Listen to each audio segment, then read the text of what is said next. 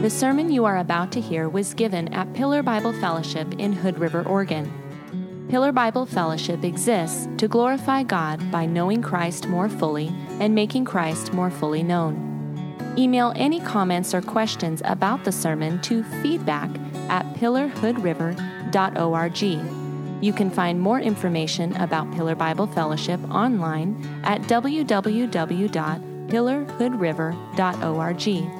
Please enjoy the podcast. And Father, we bow our heads before you, the maker, creator of heaven and earth, that you are our God and Father over all and through all and in all. And we worship you. We give our lives to you, Lord God. We want to live in such a way that it's pleasing to you, that it glorifies you, that it bears witness and testimony to those in this world who are in need of you. Your word transforms us.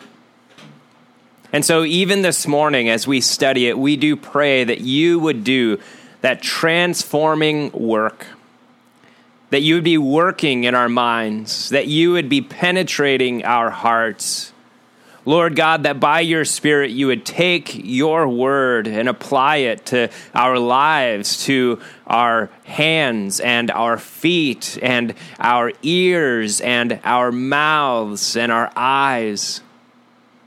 That we would live lives that are fully determined and dictated by you and by your word. And so have your way with us this morning as we give our attention to your word in worship. Amen.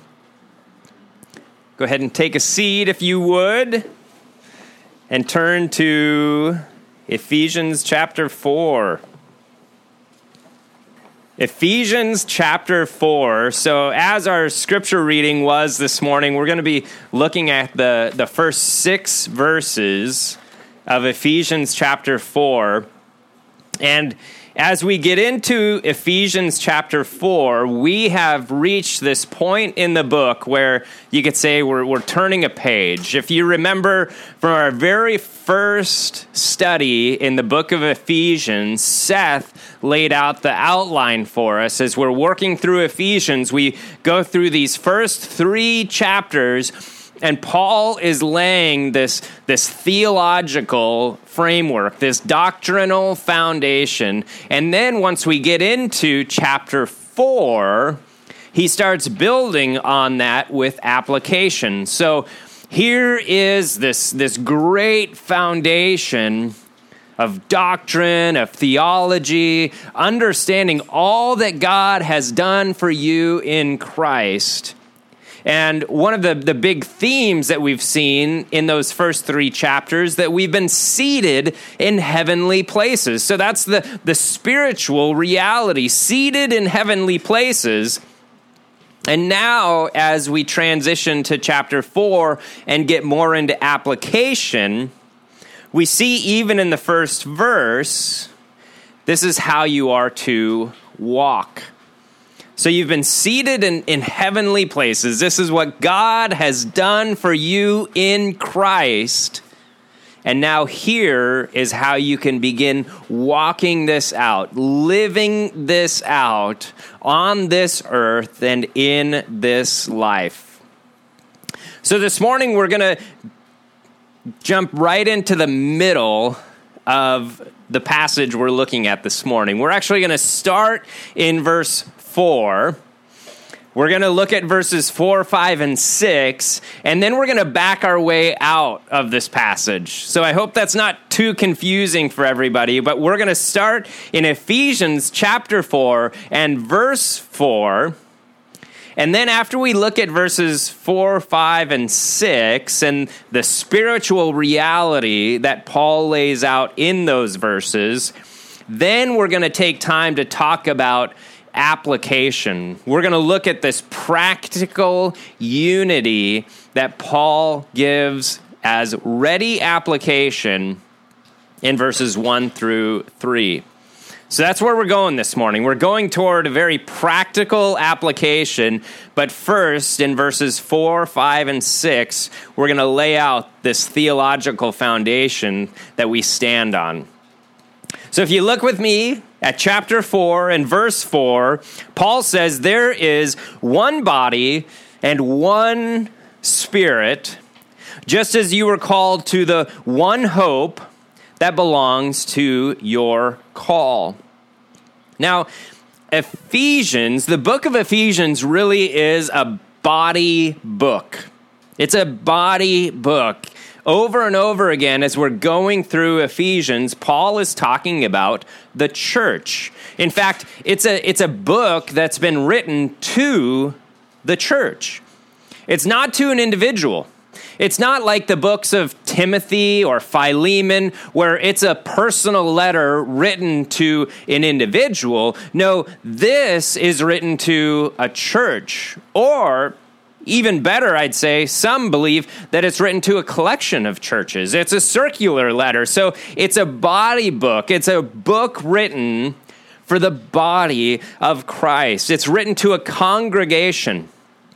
It's written to a collection of Christians from different backgrounds, different ethnicities, who worked at different occupations, who lived in different socioeconomic realities, but they were called together to live as the church Jew and Gentile together, called one. And in Christ, that dividing wall of hostility has been broken down. We've seen that already in Ephesians. So here, Paul says there is one body. He's talking about the church. The church is a body. They were diverse different parts. You have arms, you have legs, you have eyes, you have ears. You have all of these different parts, but joined together to form one unit. And it functions best when each part does what it was created to do. We don't function well when our legs try to operate like arms or vice versa. We function best, our bodies function best when each part does what God created it to do. And so it is in the church. We function best when each part does what it was created to do in harmony with the other parts. So, how can it be that such a diverse group? I mean, think of Jews and Gentiles, you don't get much more diverse than that. How can it be that they are one? Paul is emphasizing in verses 4, 5, and 6 one. He says it seven times one body, one spirit, one hope, one Lord, one faith, one baptism, one God and Father of all we can be one. And the reality is, the spiritual reality is that we are one because we've been called together by the triune God. Do you see that in 4, 5, and 6? In verse 4, there's one Spirit. In verse 5, there's one Lord, that's speaking of Jesus. Verse 6, one God and Father of all. Father God. So we have the Spirit, we have the Son, and we have the Father in verses 4, 5, and 6. We have been called by the triune God. They are all together, they are mentioned, and they are at work in the body. Co equal, coexistent, co eternal, yet distinct and different in role that is our, our triune God. So we're talking about unity. I, I want you to understand that we're not talking about uniformity. Father, Son, and Spirit, or as Paul lays it out here, it's the, the reverse of how we typically talk about the Trinity Father, Son, and Spirit. He actually says the Spirit, the Lord, and the Father. but each one is distinct. They're not all the same.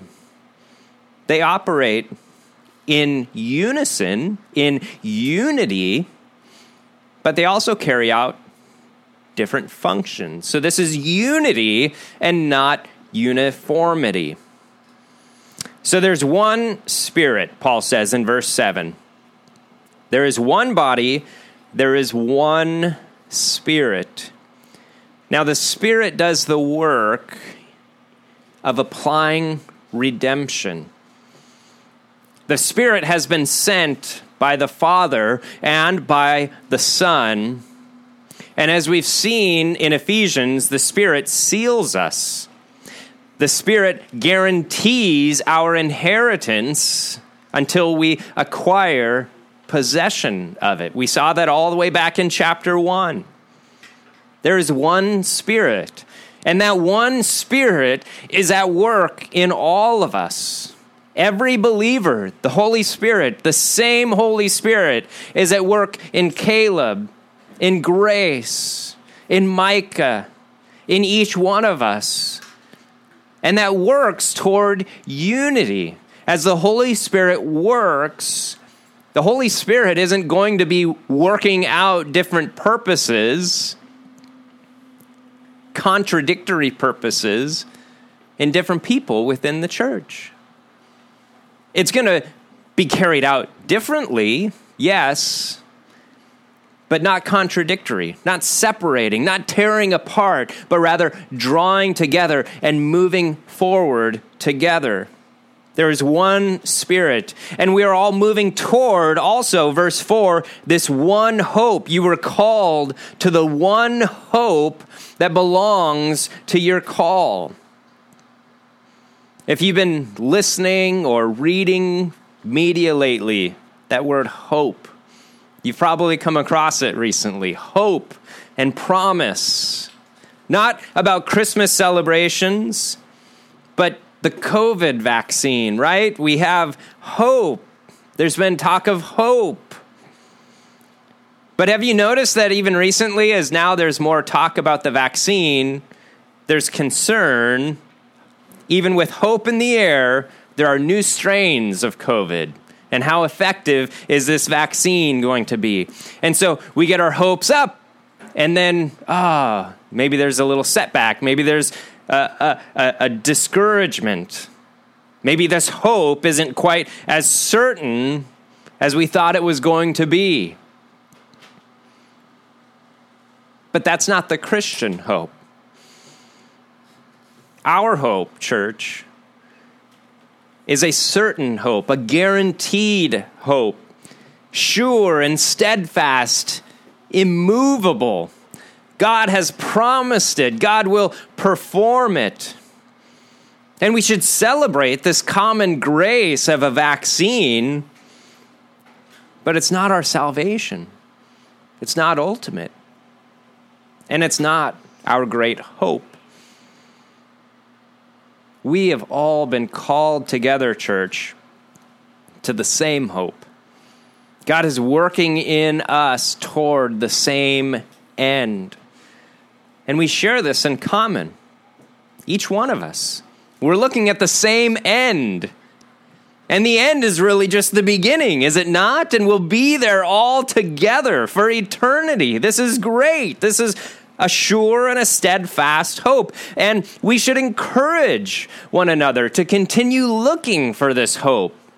Your redemption draws near. Look up. This is our hope that we've been called to.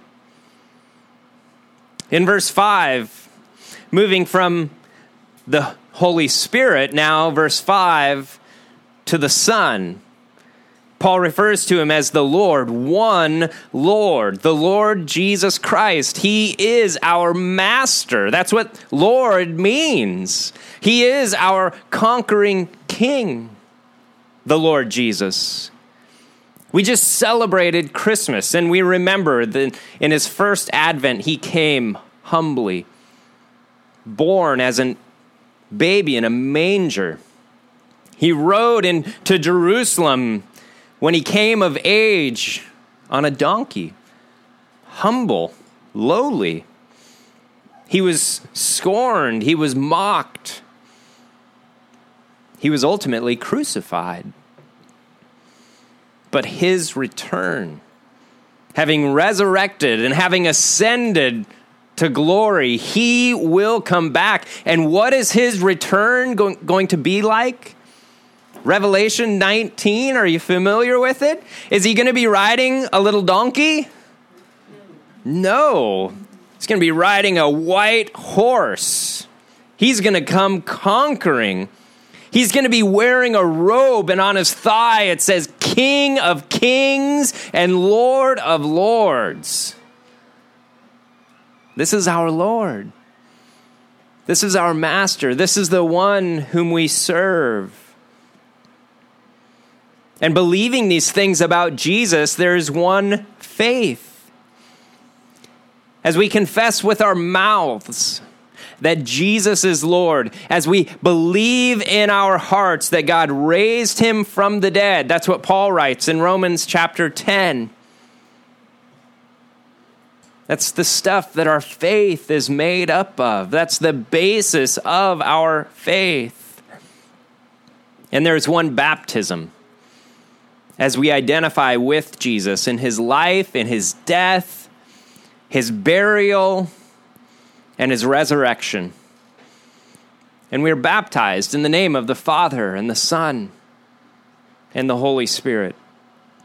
There's one Lord, there is one faith, there is one baptism, and verse 6 there is one God and Father of all who is over all and through all and in all. The Holy Spirit has applied redemption. Jesus, the Son, he has accomplished redemption, and it is the Father who initiated redemption. Do you see how, how Paul is kind of laying this out?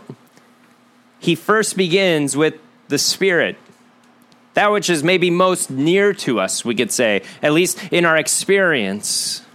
The Holy Spirit who works in us, unites us as one body, seals us, and guarantees our inheritance. The Son who has accomplished that, but then backing up even one step further to verse 6, the Father who has started it all, who has initiated this redemption. He's sovereign over all. And the Father has worked to carry out his purpose of redemption. This is grand and this is great and this is solid stuff. And I want you to know that, church. I want you to understand as we look at these verses and we think about all of this one body, one spirit, one hope, one Lord, one faith, one baptism, one God and Father of all. These aren't just easy ideas that we can think of and, and pass along. These aren't things that are going to crumble underneath of us. No, these are weighty, these are significant. These are the kinds of things that, church, we build our lives on. These are the things that we have been set on. That God, in His kindness, has established us upon. And these are the things that, that will allow us to not be shaken or moved. This is good. This is solid. This is the kind of thing that, that a life will be transformed by and built upon. And as we look at verses 1 through 3, I think that's what we're going to be doing this morning is looking at this application. What does a life look like that's anchored in these truths? In this unity of Father, Son, and Spirit. One body, one hope, one faith, one baptism. What does a life look like that's lived out in the light of those realities? Those spiritual realities bring about a very practical unity. So let's back up. Verse 1 I, therefore, Paul says, a prisoner for the Lord, urge you to walk in a manner worthy of the calling to which you have been called. I want you to take note that Paul is emphasizing the call. Paul is emphasizing the call. Walk worthy of what? Of the calling to which you have been called. We even saw this in verse 4. You were called to the one hope that belongs to your call. Paul is emphasizing caller, calling, walk in a manner worthy of the calling. And, and what is this calling? Do you remember back in chapter 1? Chosen before the foundation of the world that we should be holy and blameless before Him? That's the call. That God has called you Verse 18, we also see having the eyes of your hearts enlightened that you may know what is the hope to which he has called you, what are the riches of his glorious inheritance in the saints, and what is the immeasurable greatness of his power towards us who believe. That's our calling.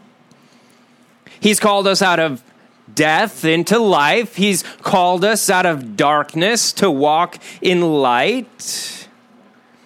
This is a call, church, that, that is undeserved.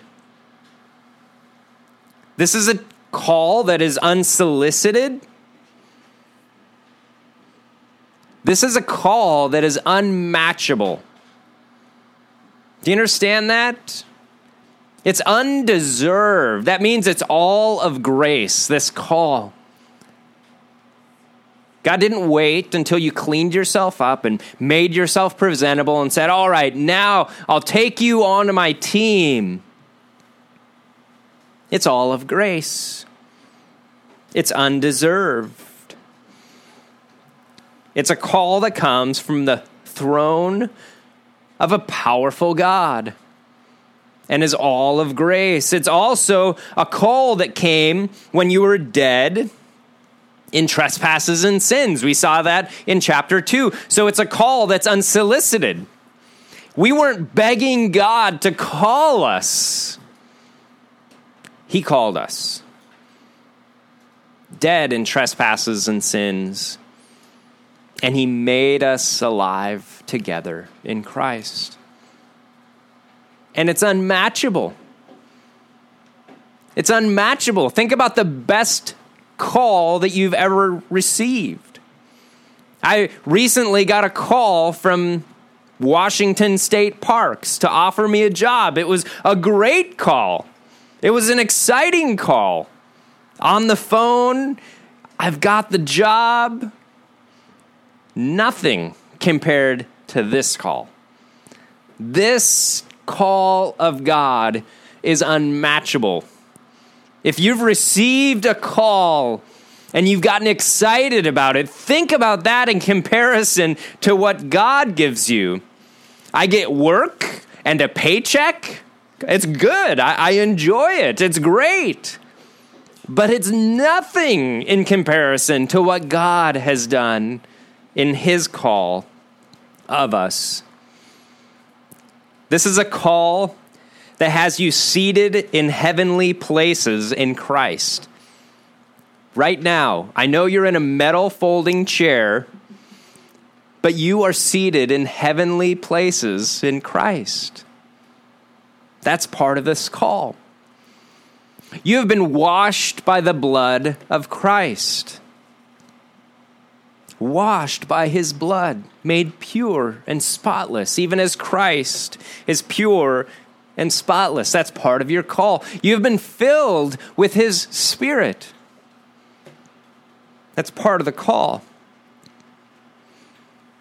You've been joined together with the saints. That's part of the call.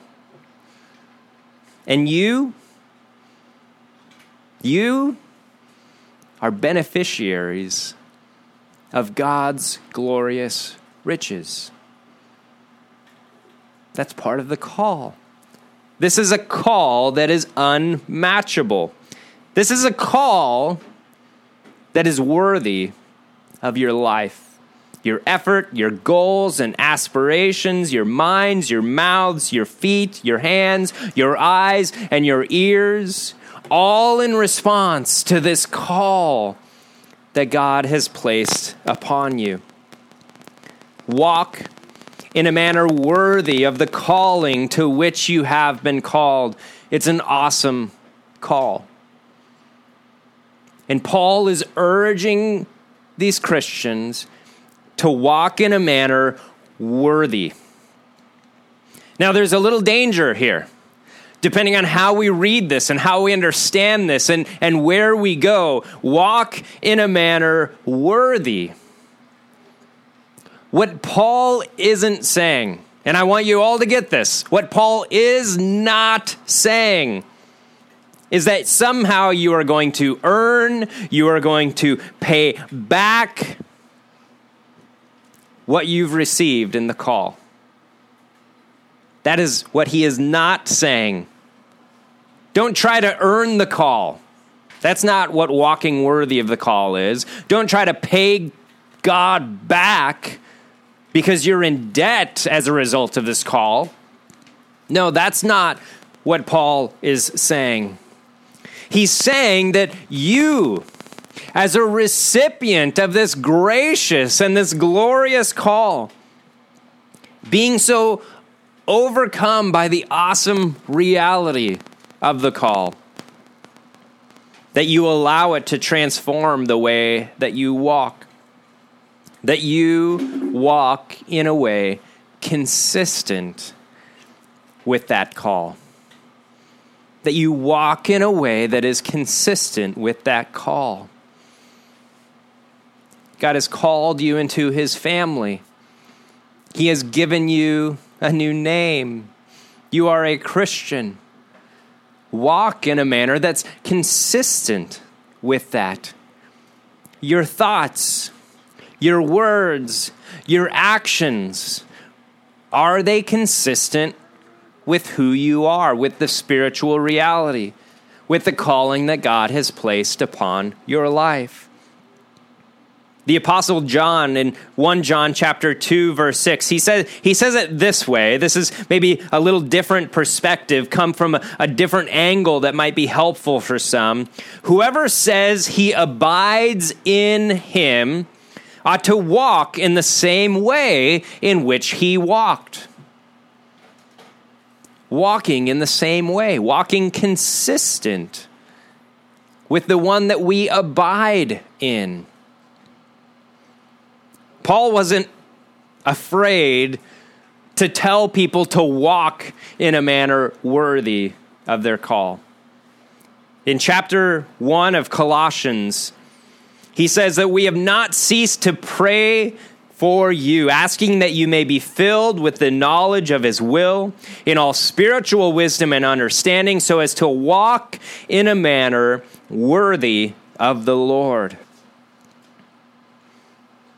He said to the Philippians in chapter 1 of his letter to them, Let your manner of life be worthy of the gospel of Christ, so that whether I come and see you or am absent, I may hear of you that you are standing firm in one spirit, with one mind, striving side by side for the faith of the gospel.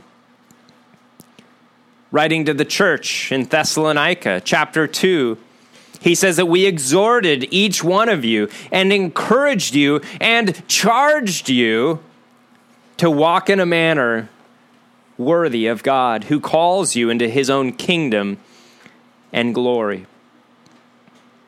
Walk in a manner worthy, consistent with who you are, consistent with what God has called you and what he has called you to be and we are called to walk, to walk in a manner worthy.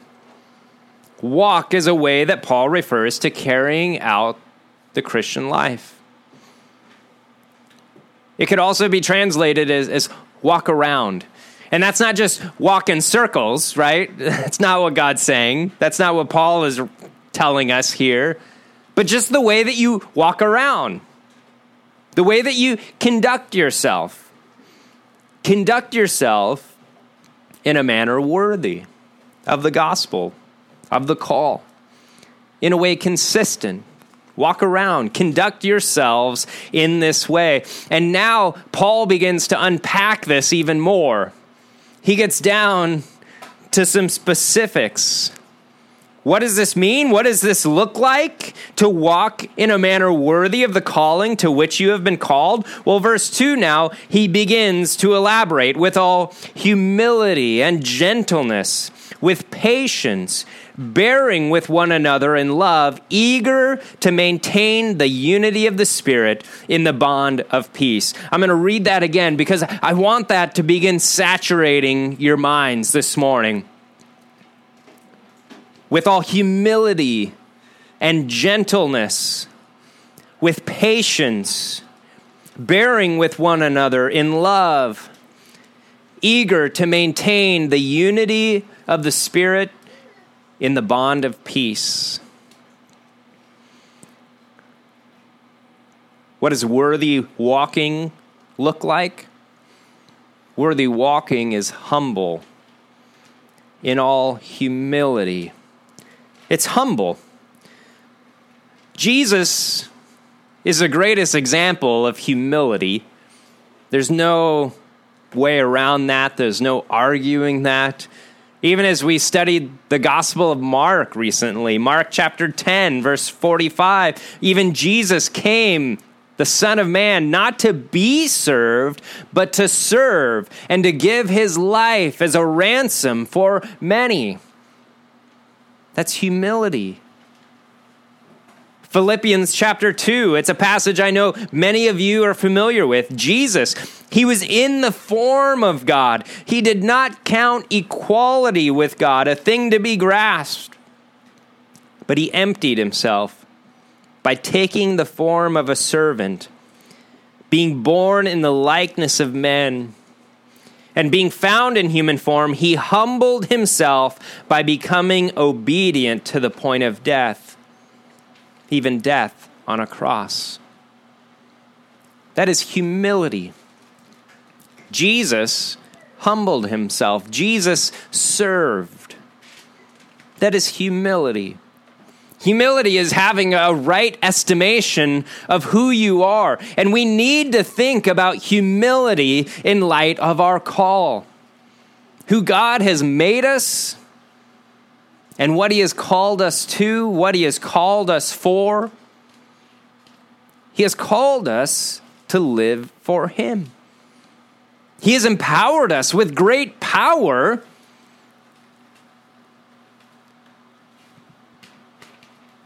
But in God's economy, it's in weakness that his strength is seen. It's in ways that the world looks at and would classify as foolishness that God's wisdom is known.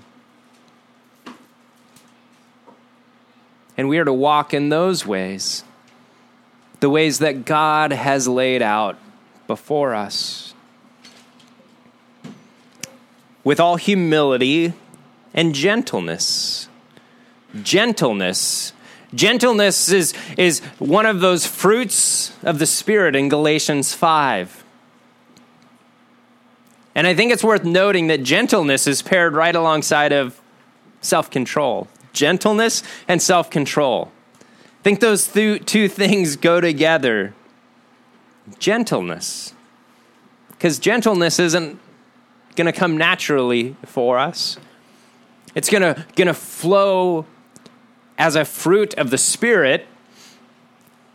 But the works of the flesh certainly do not include gentleness. And to exercise self-control when we want to be harsh, when, when that word wants to be spoken, when that's the first thing that comes to our mind. Exercising self control to conduct ourselves in a way that's gentle.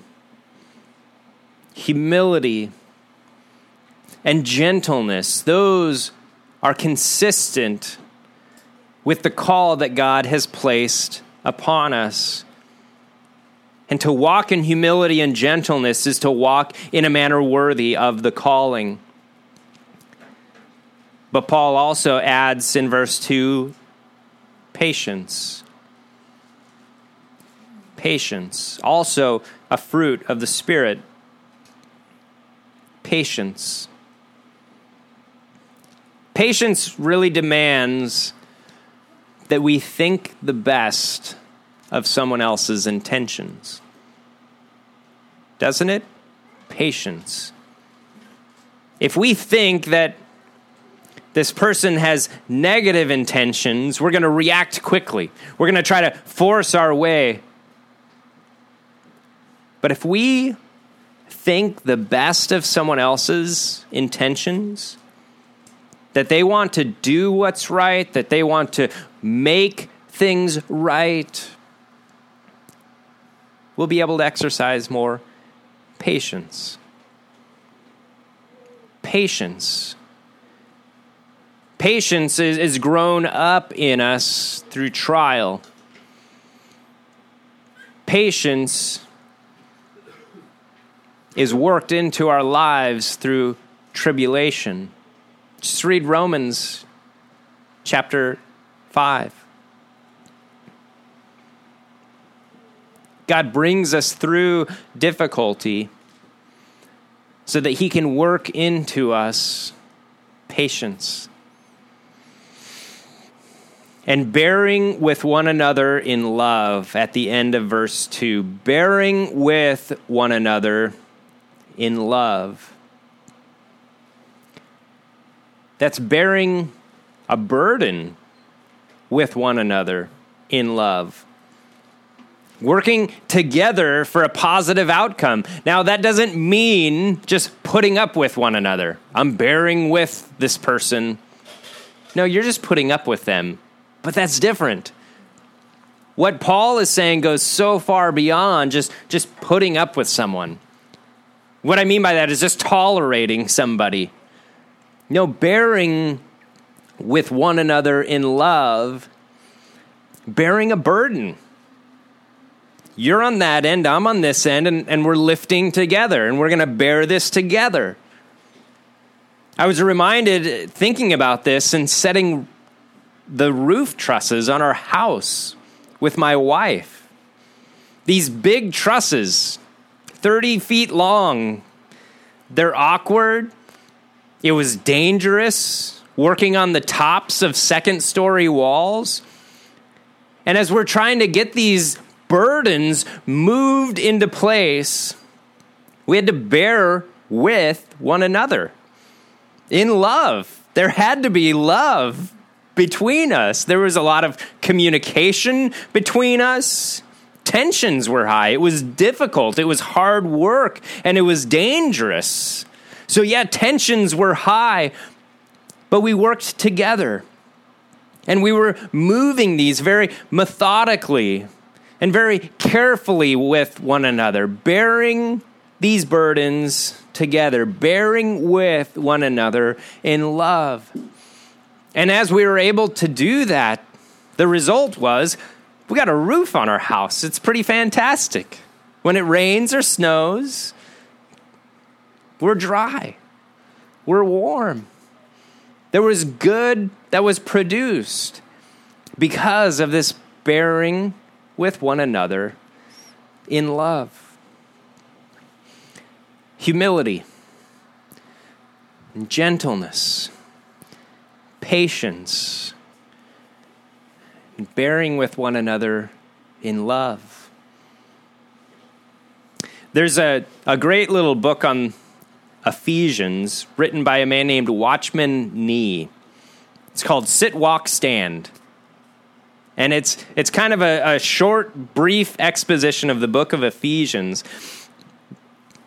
But in this section, looking around chapter 4 about living out these great spiritual realities, Watchman Nee, he tells the story of a rice farmer in South China And his rice field, this, this farmer, was in the middle of a hillside. And so when water was needed during times of drought, he used a treadmill powered water mill uh, to pump water up to irrigate his field. So he's pumping water up the hill to irrigate his rice field, but then his neighbor had, had two fields that were lower down. And one night, after pumping all this water up into his field, the neighbor came and made a breach so that all the water ran down out of his field to irrigate his own fields. This man was stealing the water and all the work that this man had done. So the farmer with the field in the middle of the hill, he was a Christian. So he repaired the breach, went back to work, pumped water for his field again. And again, the neighbor drained off the water to his own fields. And again and again, repeating this three or four times. And finally, the Christian sought counsel from his brothers. What do I do? I have not retaliated and I've tried to be patient, but I'm not sure if this is right.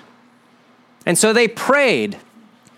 And after praying, one of the brothers spoke and said to this farmer, If we only try to do the right thing, surely we are very poor Christians. We have to do something more than what is right. So, following this, the farmer then began pumping water in the morning into his neighbor's fields and then into his own field in the afternoon. His neighbor eventually became a Christian, seeing this, this life that was transformed, seeing this life that was lived in such a way worthy of the gospel, worthy of the calling to which this man had been called, consistent with the gospel. And he wanted that for himself, and he became a Christian himself, doing more than just what is right. And I'd ask you this morning, church, who is creating a breach and draining off your effort. And as you think about how you would answer that, I want to remind you in Ephesians chapter 4, Paul is writing to the church, and he is writing about the church. This farmer had a witness to his unbelieving neighbor. But here in Ephesians chapter 4, as Paul says that we are to conduct ourselves with humility and with gentleness, with patience, bearing with one another in love, he's saying that's with each other. That's within the church. I hope you're not shocked. We have to bear with one another in love. The reality is there are going to be difficulties. There are going to be times that are tense. There are going to be differences. Don't think about your unbelieving neighbor or your unbelieving coworker right now. But as you think about how you are to conduct yourself in these ways, think about within the church. Maybe it's within your home. Maybe it's a child who keeps pushing and testing and, and trying you. And as a, a brother or sister in Christ, you need to conduct yourself with humility, gentleness, patience, and bearing with one another in love. Maybe it's a spouse or a sibling. That person who knows just the thing to say and when to say it for maximum irritation or frustration. They're good at it. Or maybe there's a brother or a sister that, that has wronged you in some way. I'm not talking about sibling, I'm talking about brother or sister in Christ, someone else in the church that, that has wronged you in some way.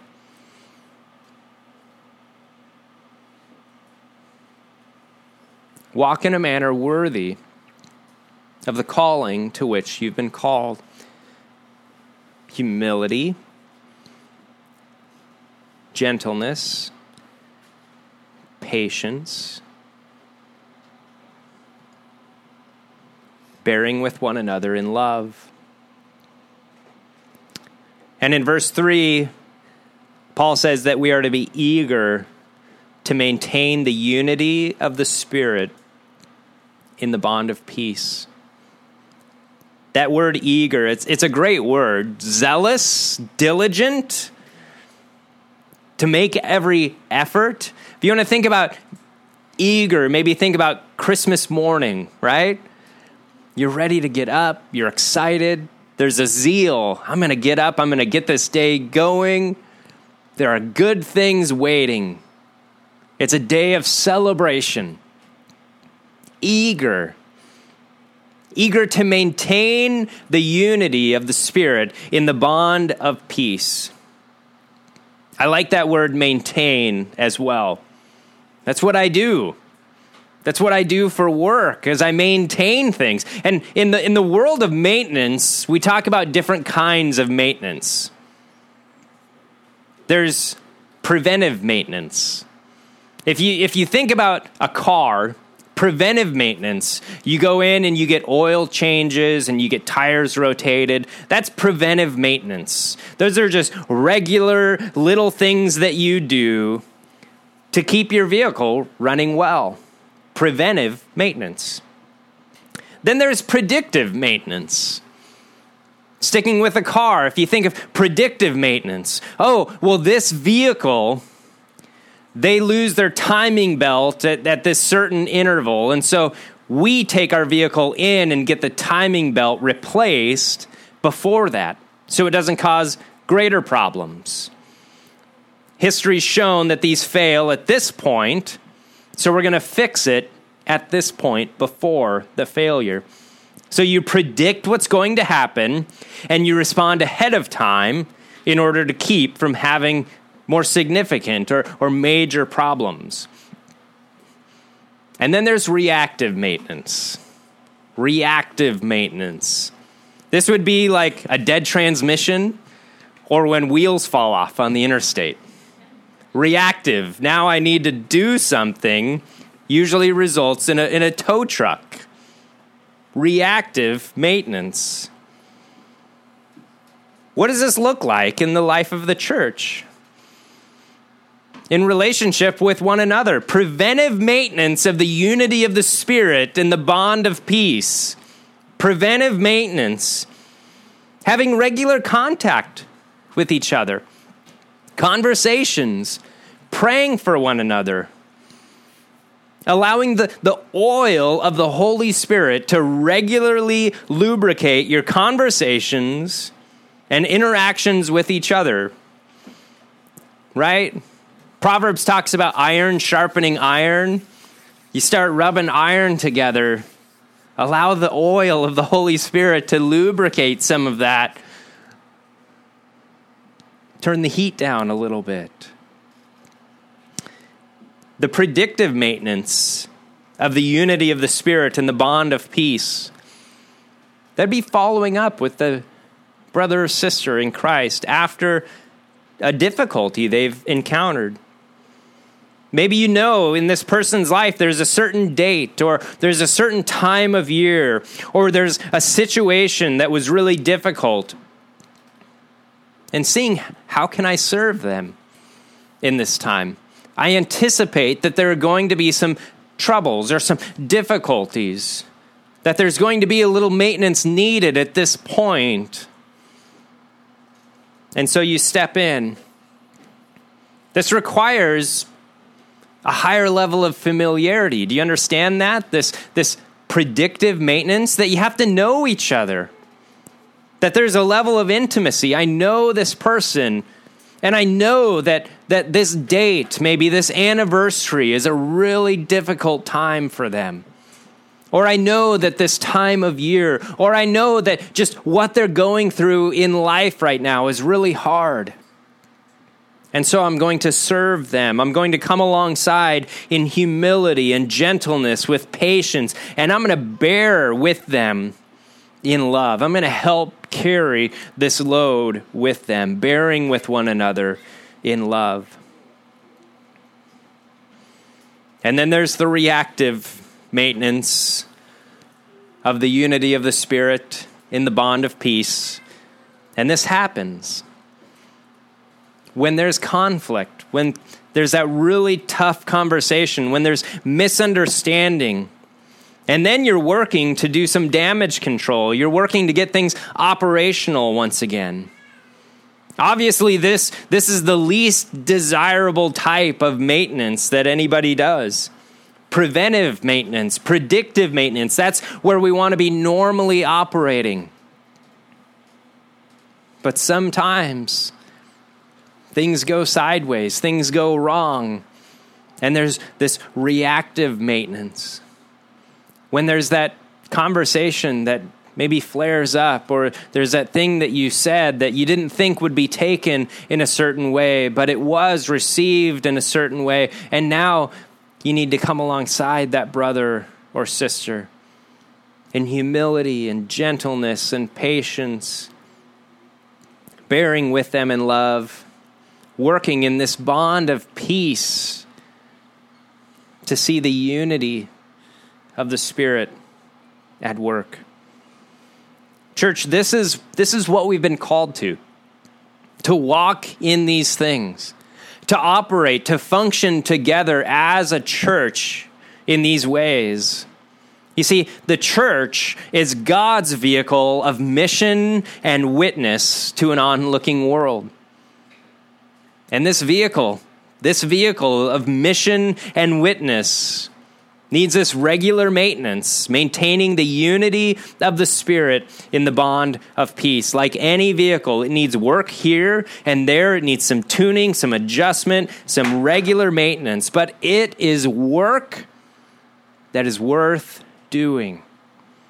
It is work that is worth doing because we have been called to a great and to a worthy calling.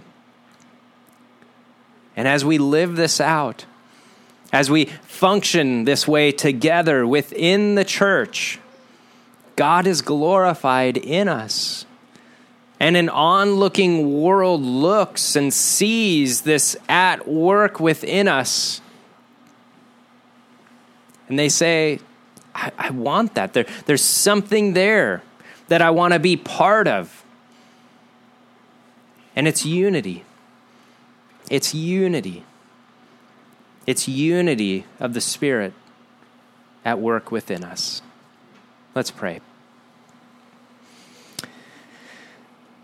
Father, we thank you for your word and for Paul's instruction to the church at Ephesus. And how even today we can read these words and we can apply them so readily to our situations, to our life, together as a church. And even as Nathan spent time praying this passage over Pillar Bible Fellowship, Lord, together we agree and we say yes and amen. So be it, Lord. Work these things in us as individuals, that we would carry them out together as a church family so that together we might bring glory to you. That it would be these good works from the Holy Spirit at work within us.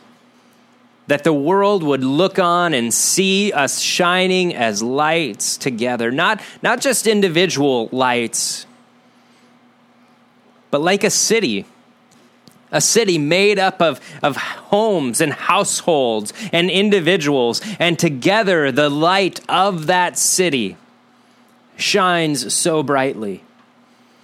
Lord, unite us together that as one we would burn brightly for you, that we would shine and bear witness and testimony to your grace at work within us Lord God, that you would be glorified through us. We ask and we pray this in Jesus' name. Amen. Thank you for listening to this sermon from Pillar Bible Fellowship. Please email any comments or questions about the sermon to feedback at pillarhoodriver.org.